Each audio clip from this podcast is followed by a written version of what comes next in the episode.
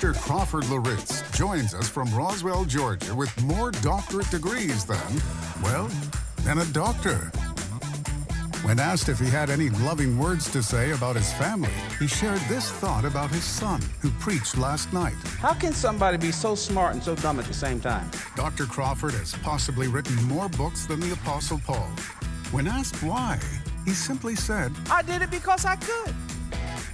I did it because I wanted to. Look at me. When asked if he would like to speak at Saturated this year, he commented, You got to be kidding me, honey. You can't be serious. When asked what has changed your life in all aspects, down to the very bones of who you are, Dr. Crawford responded. I think it's a Neil Diamond song. We asked Dr. Crawford, what would be the very first thing you would do if you were stranded on a deserted island? I'm going to sell the refrigerator and the stove. It's not necessary. Keep the microwave because that's my lifeline. We asked Dr. Crawford, how is your marriage doing? He responded, What possibly could be wrong? Can you imagine somebody getting rid of all of this? Visiting us from the not so far land of Georgia, who hopefully won't make as many Georgia jokes as another pastor on our staff, please welcome Pastor Crawford Loritts. yeah, yeah. Okay. Yeah. Thank you.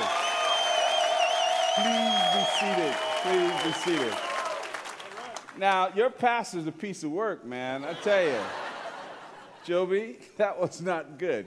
uh, yeah, serious introduction, huh?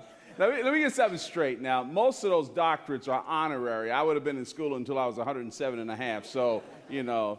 But uh, it is a treat to be here with you. I talked to my oldest son this morning. Uh, uh, I, was, I was driving to the airport in Atlanta. He said he just had a great, great time. And by the way, you need to know Brian is our, is our, our firstborn, and uh, he was born on my birthday. We share birthday, and uh, I've not celebrated a birthday in 46 years. You know what that idiot does every day, every every year? Uh, seriously, he does it. Every, February 11th is our birthday. Every year he'll he'll call me and say, "Okay, Dad, what are you going to do for me on my birthday?" Yeah, he's the gift that keeps on taking. Uh, I, I, am just thrilled, thrilled, thrilled to be here, and I, am I'm, I'm I'm fired up about the vision of this. Um, you know, in church life, sometimes we don't pause long enough to focus on the fact that we need to sit in the presence of God. And uh, the old camp meeting idea, now, y'all too young for that, I'm dating myself, but the old revival camp meeting idea, it's a, it's a, it's a great idea. There needs to be seasons in our lives where we push back and we focus on our relationship with God. And really, He does want us to be saturated in His presence. And uh, so this is, this, is a, this is a good thing. Well, I bring you greetings from my wife, Karen. It is true, we've been married 48 years. She's the joy of my life. And uh, amen. And uh, we have 11 grandchildren. That is true. And I tell our kids unashamedly, your only reason for existence is transportation for my grandkids. That's right you know, and uh, they, we have a, we have a three day rule whenever our grown kids come to visit us. See, grown folks bring a lot of drama. And uh, when they come to visit, it's three day rule. Now, the grandkids, they can stay as long as they want to, but, you know, their parents, we tell them, you stay three, day, three days. If God could raise Jesus in three days, you can get out of my house in three days. That's a. I started to say I'm kidding, but there's an element of truth in that whole deal. So. I wrestled a little bit in prayer about what to share this evening, and uh, there are a number of things that ricocheted off my heart and mind, but there's a text of scripture that I just could not get out of my mind. And I really believe that it's uh, something that the Lord wants us to hear tonight. And I want to talk about this evening recapturing our first love. It's a very familiar passage of scripture. It's found in Revelation chapter 2. But before we get going, let's just bow our heads together for a word of prayer. Holy Father, we thank you for your grace and mercy, and we thank you for your power. We thank you for what you've done in our lives and what you continue to do in our lives. You have been so, so, so good to us. Forgive us, Lord God, for our selfishness and uh, at times a bit of an entitlement mindset. Lord, I pray that you'll take us to where we need to be. Father, you know I'm acutely aware of the fact that nobody needs to hear Crawford's miscellaneous ramblings about nothing. Uh, no one needs to hear my opinions. No one needs to hear my thoughts. But God, we can't make it without a word from heaven. We need a word from God.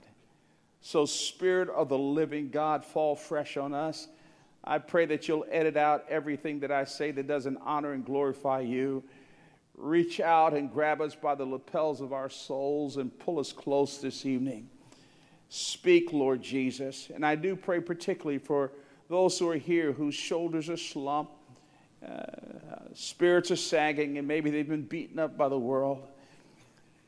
I pray that the living Christ would recapture their hearts, that the presence of Jesus would be sweet on one hand, but like a refining fire on another.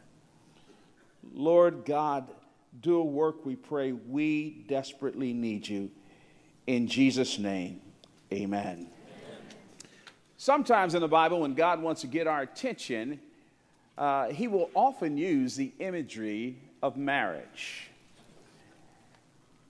And often, when He wants to talk about our lack of faithfulness, He will use some shocking, searing terms, such as Israel going, and I'll use the old King James words, a whoring after other gods that unfaithfulness to God is a very serious matter.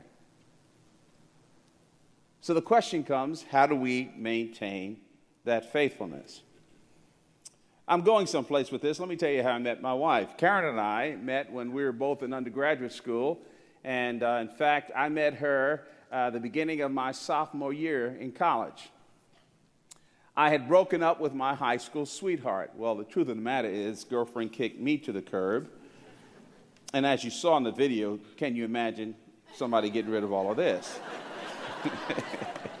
you said, actually, I can, yeah.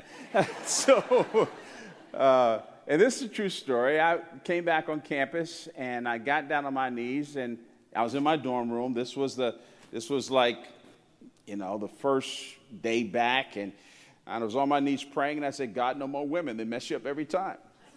And uh, I'm, I'm hurting, and I need time to heal here. And I'm not going to be distracted or deterred this semester. Just you and me, Jesus. And I'm going to stay focused on my relationship with God and not, not going to date anyone and, or anything like that. I'm just going to be focused, Lord. And people who know me know that once my mind is made up, I can be fairly focused. And so I got up off my knees and I'm filled with this deep seated, stalwart, single minded, not to be distracted, not to be deterred commitment to Jesus. I'm going to stay focused. I'm not going to go out with anyone I need time to heal. So I'm walking down the street to the main administration building, going over my, in my heart and mind this deep seated, stalwart, single minded commitment to Jesus. And I'm going to stay focused and just rehearsing this thing. You know how we do. So I get to the doors in the main administration building and they pull them open, and there at the top of the stairs were these two brown legs. and I said, Lord, what have we here? I was healed instantly. I, I it was a miracle. and uh, those legs belong to now my wife Karen, and she was new on campus, and my mama taught me to be hospitable to strangers. and so I said, I'm Crawford Loritts, and uh, uh, what's your name? And she told me. I said, Well, you know, I'm your official tour guide. And uh, been showing around now for 48 years. So, actually, she's been showing me around. Um, but here's what I've learned. Now, I'm going someplace with this, and I know that we have singles here, but bear with me for a moment. Uh, great marriages are not kept together by feelings of love. Hear me, hear me, hear me. Great relationships are not kept together by feelings of love. They're kept together by a commitment to love. And this is part of the problem with our culture today is that we're thinking with our feelings. That's the reason why relationships are so fragile. And so it is with our walk with God. Marriages deteriorate based upon a fourfold cycle. And it parallels what can happen in our walk in relationship with God. First, it begins with passion. You're in love, L U V, baby. You know, that's it. We're in, I don't know how we're going to live, but that's all right. We're in love. And the passion is all there. And you say, I do, and realize that you did. And uh, you're kissy face and this kind of thing, then you discover that somebody's got to go to work around here, else we're going to be homeless.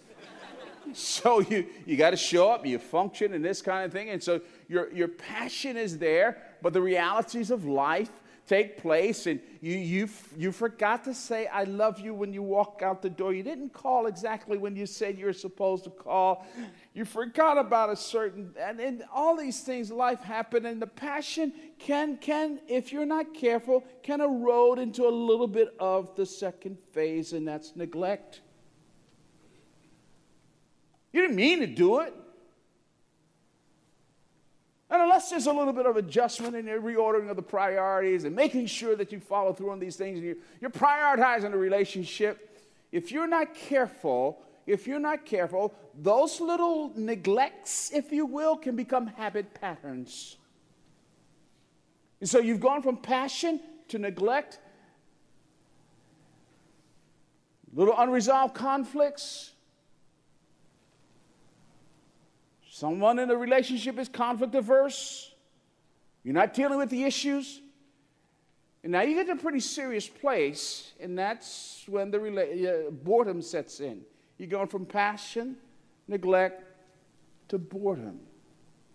There's not the same buzz that you have with one another. When she walks in the room, you no longer turn your head. In fact, the truth be told, you kind of sort of figure out ways to not necessarily be around each other alone anymore because it's just a bunch of little stuff that is built up.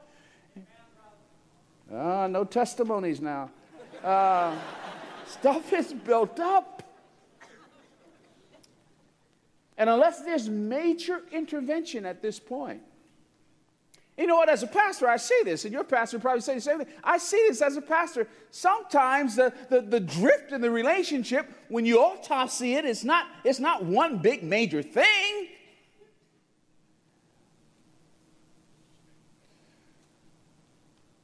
The little piranhas of neglect has cannibalized the relationship.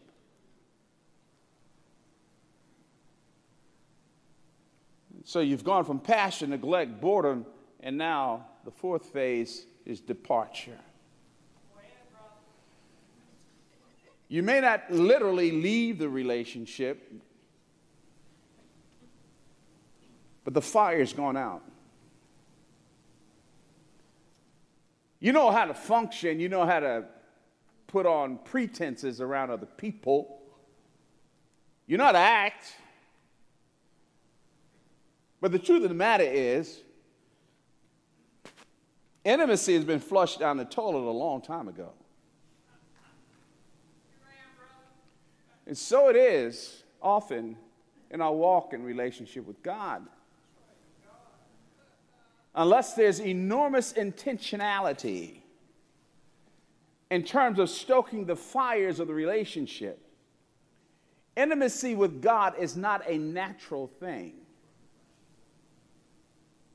The fires of love, in terms of our relationship with the Savior, doesn't naturally occur.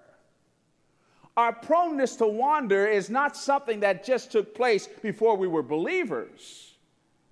There is something in us that chooses to drift. There's no such thing as neutrality in terms of our walk in relationship with God. Now, I know this sounds crazy, because we live in a culture and a society where we, as I said, we think with our feelings. But love and passion and commitment is wrapped in one word discipline.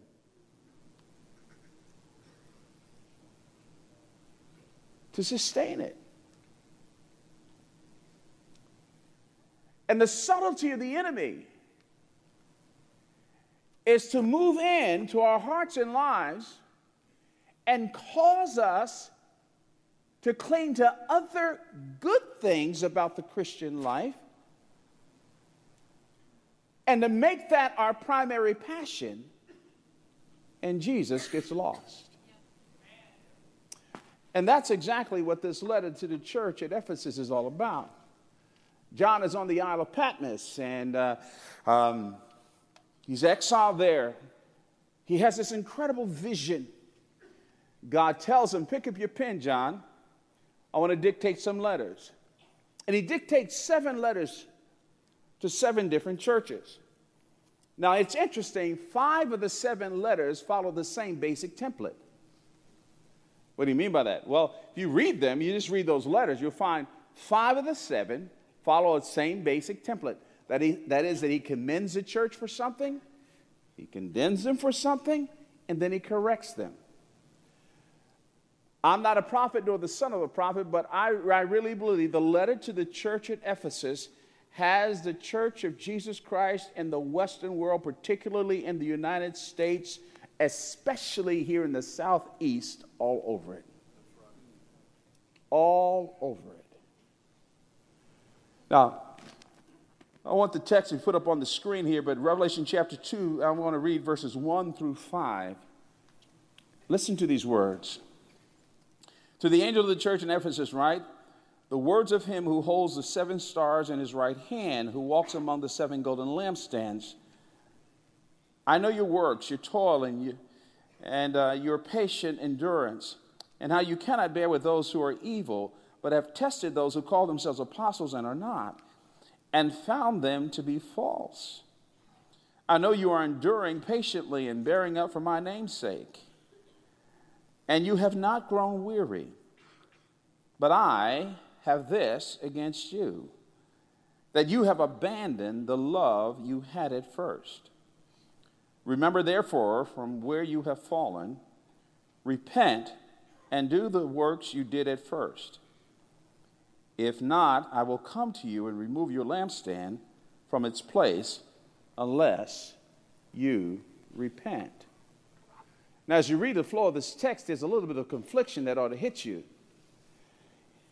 You find him commending the church.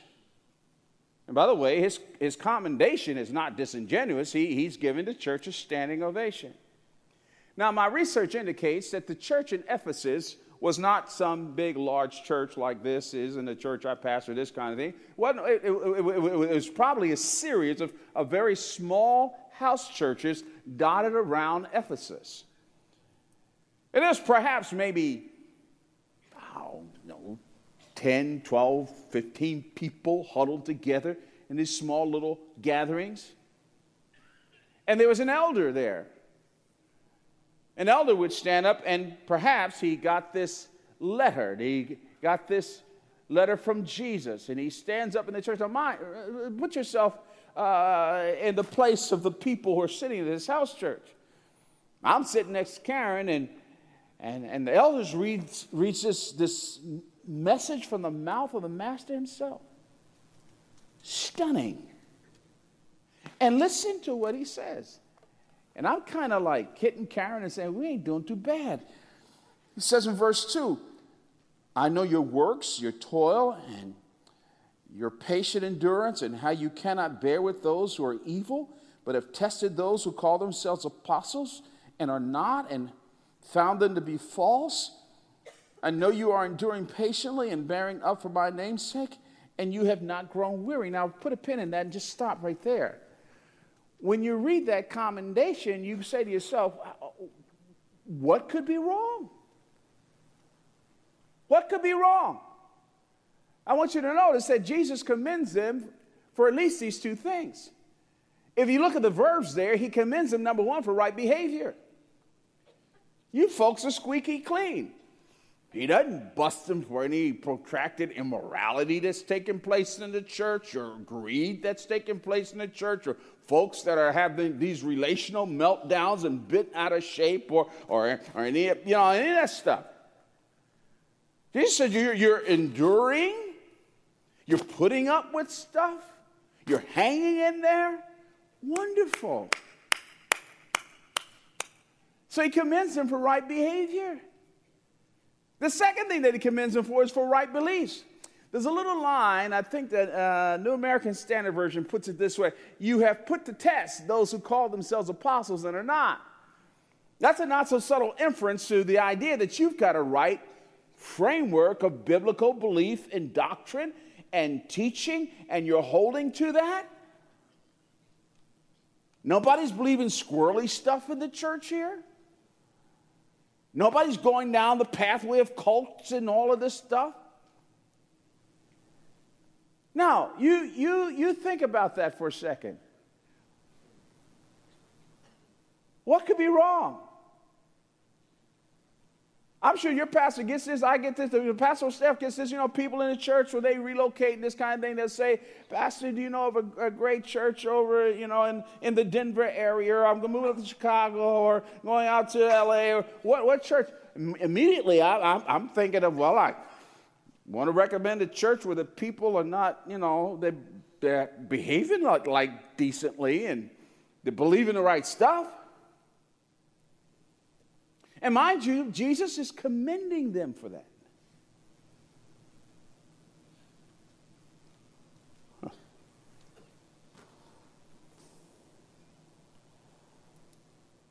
Right behavior and right beliefs does not equal right hearts, though. Listen to this line. Now you got to feel this. When you read your Bible, read it in its emotional context. You're sitting there and you're listening to this message from Jesus. And then the elder reads this next line. My, my. Five words. But I, Jesus, have this against you. You really don't want Jesus to have something against you. and you're thinking, hold, hold, up, man. You just told me I'm behaving right, believing right. Well, what else is there? Isn't that the essence of Christianity? Overcoming my issues? Believing the right stuff? What, what, do, what do you mean? Jesus says, I've got a problem with you. And it's not inconsequential. It's subtle. At first, it's imperceptive. But nevertheless, it is a big, big, big, big problem I have with you. I've got this against you. Now, lazy preachers have butchered this next line. I don't know how many times I've heard young preachers or so stand up and not pay attention to the words in the text. Because Jesus says, He does not say, You have lost your first love. That's not what the text says. The problem that he has is they didn't lose their first love. All right, the English Standard Version says, You have abandoned. I, I prefer you have left, not lost. You have left, not lost. You have left, not lost. Leaving something implies distraction. And I want to suggest to you, although the text doesn't say this, I want to suggest to you that, that, that, that, that just, just the movement of the passage here, there is, uh, uh, please forgive this expression, there is an ellipsis here. What is that? In other words, what Jesus is, is, is saying here, you, you have traded something for something that is important. You, you've, you've, you've, you've walked away from it. In other words, you have replaced my love with right behavior and right beliefs. Now, I'm commending you for that. But you have left your first love. You left it. You got distracted. That's the reason why you can sit in every small group in the church, you can go to every Bible study in the church, you can volunteer for stuff and still feel empty. Because the process has become the destination. And we fall more in love with the stuff that we do for Jesus than we do for than, than we do Jesus himself. We forget the essence of Christianity. The essence of Christianity is a person. And he says, You, you somehow got distracted. A number of years ago, I was, uh, this was when they were doing these Promise Keepers events, stadium events. I was speaking at a lot of those things. And uh, my wife and I was on staff with uh, Campus Crusade for Christ at the time, it's now called Cru. And uh, I was also giving leadership to this uh, pilot project in Atlanta. It was an evangelistic television special. And so we had Christian leaders coming in from all over the country. And it happened to be on this Friday that um, we're having a meeting Friday morning, and I was leaving from my office to go right to the airport to speak at one of these stadium events and give the gospel that evening to about 50,000 men in this stadium. So I was really excited about what was going on that day and everything. And so uh, um, I got up that morning and I was running a little late. I'm going to tell you a little, probably more information about me than you need to know. I, uh, I'm a little obsessive compulsive about time. I'm very seldom late for anything. So, a guy like me, when I'm running late, you know, that ain't a good thing. I mean, I'm just having a little bit of a hissy fit about this thing. And so I'm running late, and for whatever reason. And so I, am leaving the house, and, uh, and I'm a creature of habit, too. Uh, I put things at a certain place every night so I don't forget it my phone, my wallet, and money clip, and keys, and whatever. whatever. You don't need to know all that. Um, so, so uh, you know, I'm, I'm, getting in a car, and I know you've had this experience. I'm, I'm back out of my driveway. I'm getting in a car. I'm, I'm, forgetting something. I'm forgetting something. I go this checklist. I got this stuff for the I got this stuff for the meeting. I got this stuff for the night. I got my, my bags and got all this stuff. I get halfway to my office, and I remember man, I left my wallet on the table. I knew exactly where it was. I knew exactly where it was.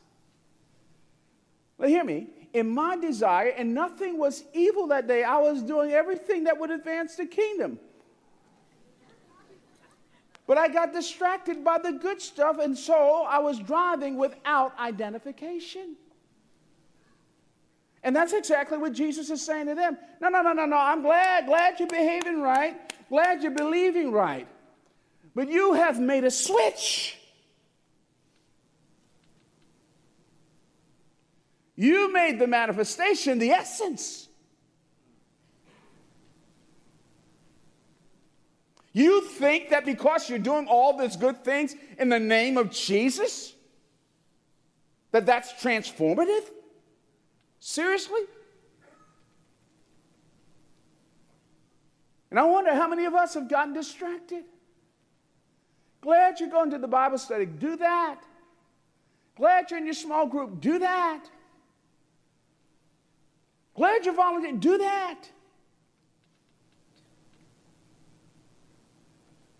But you do know that's not the essence of your walk with God. And notice what he says in his statement of the problem. You have left, and then he says, Your first love.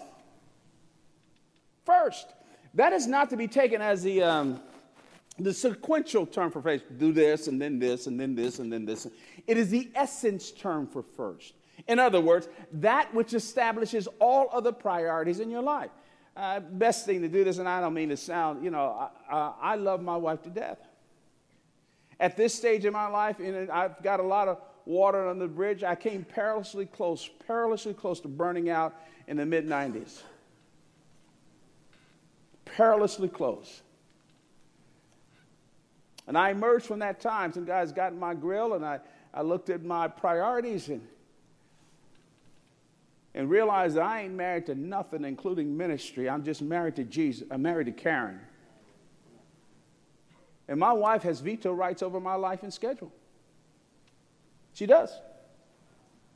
Veto rights. Now, she gives me, I have a lot of freedom, but I don't get it twisted. She's number one. And what Jesus is saying is look at you. look at you. He's, you know, overcrowded schedule, doing all this stuff in the name of Jesus in my name. And you're going to the meetings. That's great. You believe in God. That's wonderful. Yeah. Yeah. But I'm not essence in your life anymore.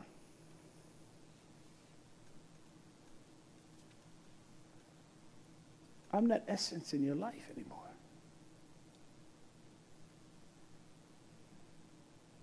You love this stuff more than you love me. Really. You have left your first, and he says, love. Now, hang in it with me. The Greek word there is agape.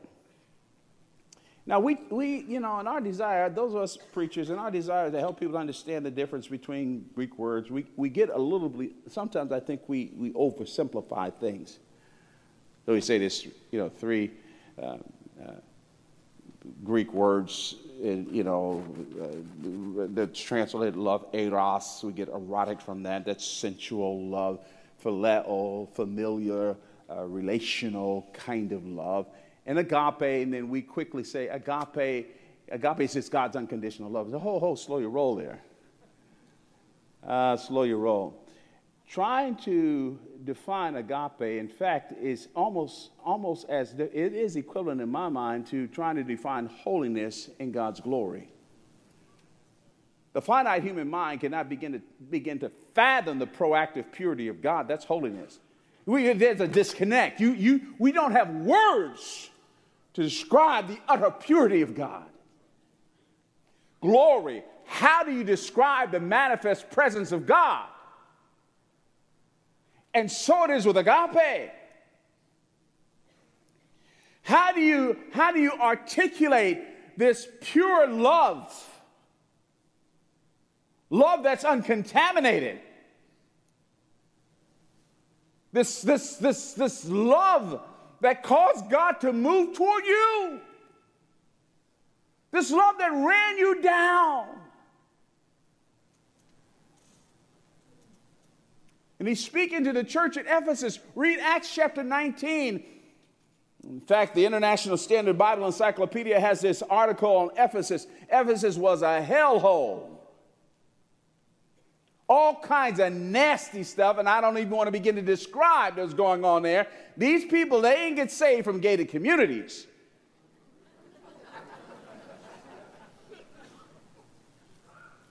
You say, well, look, at, look at you, look at you, look at you. You, you've left. You're first love.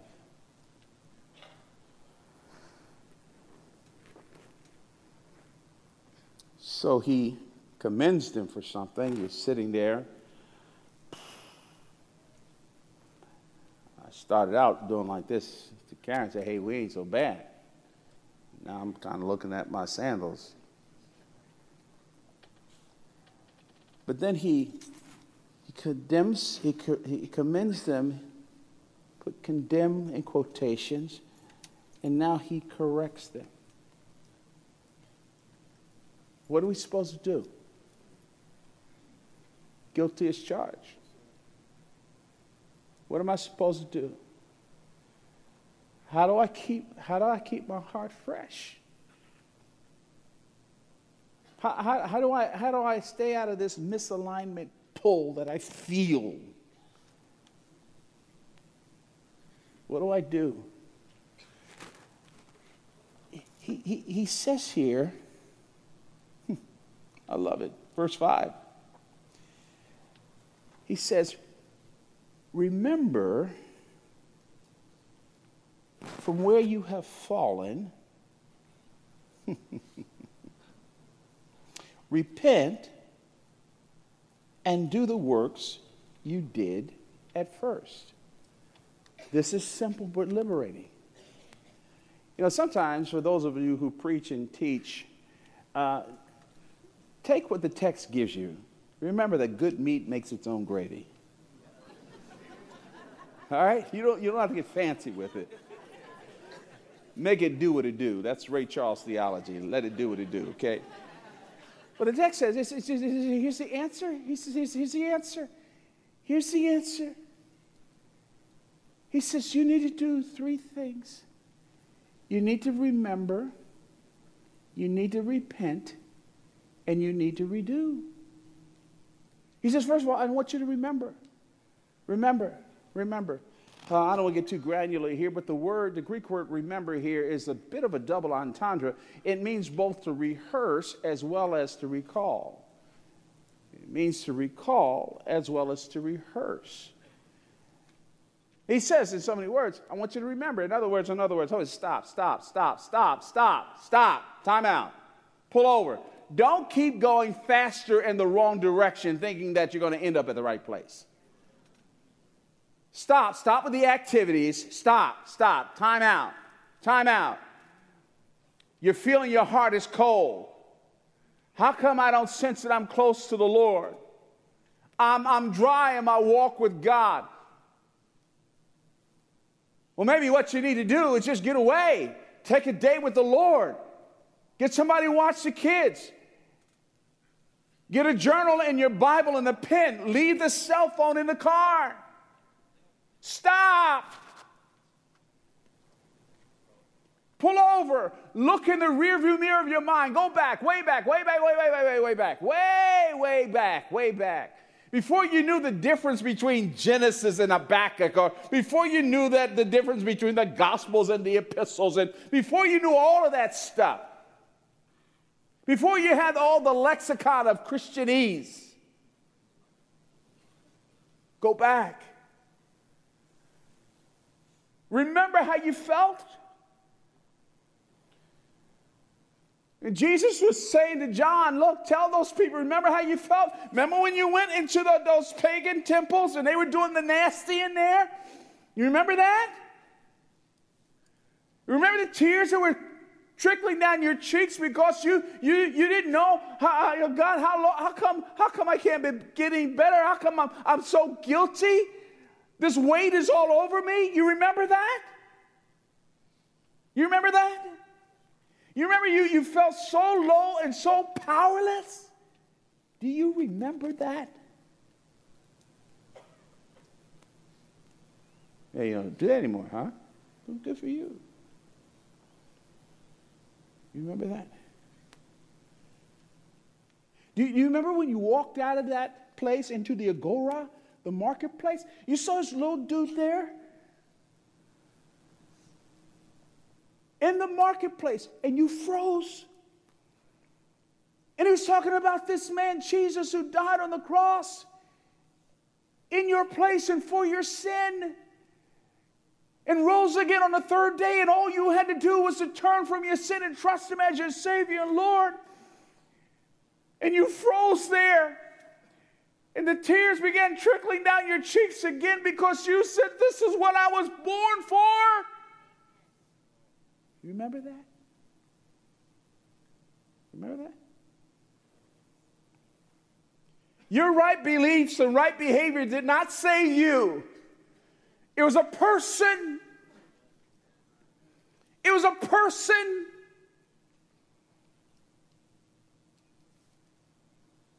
Remember that? I want you to recall. This story is all in this room and all on these other campuses.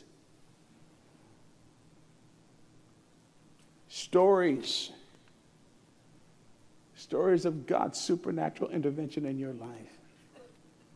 He saved you, He snatched you. Some of you got saved coming into this place. He delivered you. You didn't know what joy was. The word also means to rehearse, though. Bring it forward. Listen to me, I'm too old to do recreational preaching, so here, hear me this. Don't you ever get so cute in your walk with God that you're so mature that you forget to talk about the cross. Every day of our lives, we ought to preach the gospel to ourselves. It keeps us humble and it keeps us holding on to the Jesus who saved us. And you rehearse it every single day. Every single day. Gratitude for our salvation fuels our love for the Savior. Did you hear what I said? Gratitude for our salvation fuels our love for the Savior. And it gives us the proper passion mind through which we are discipled and we go to the Bible says and we serve and we do all these things. No, because serving is not the end game, the Savior is. And that's why we love him. And that's why we love him. So we remember and we repent. The word repent means to change your mind. God, I'm guilty. I'm guilty.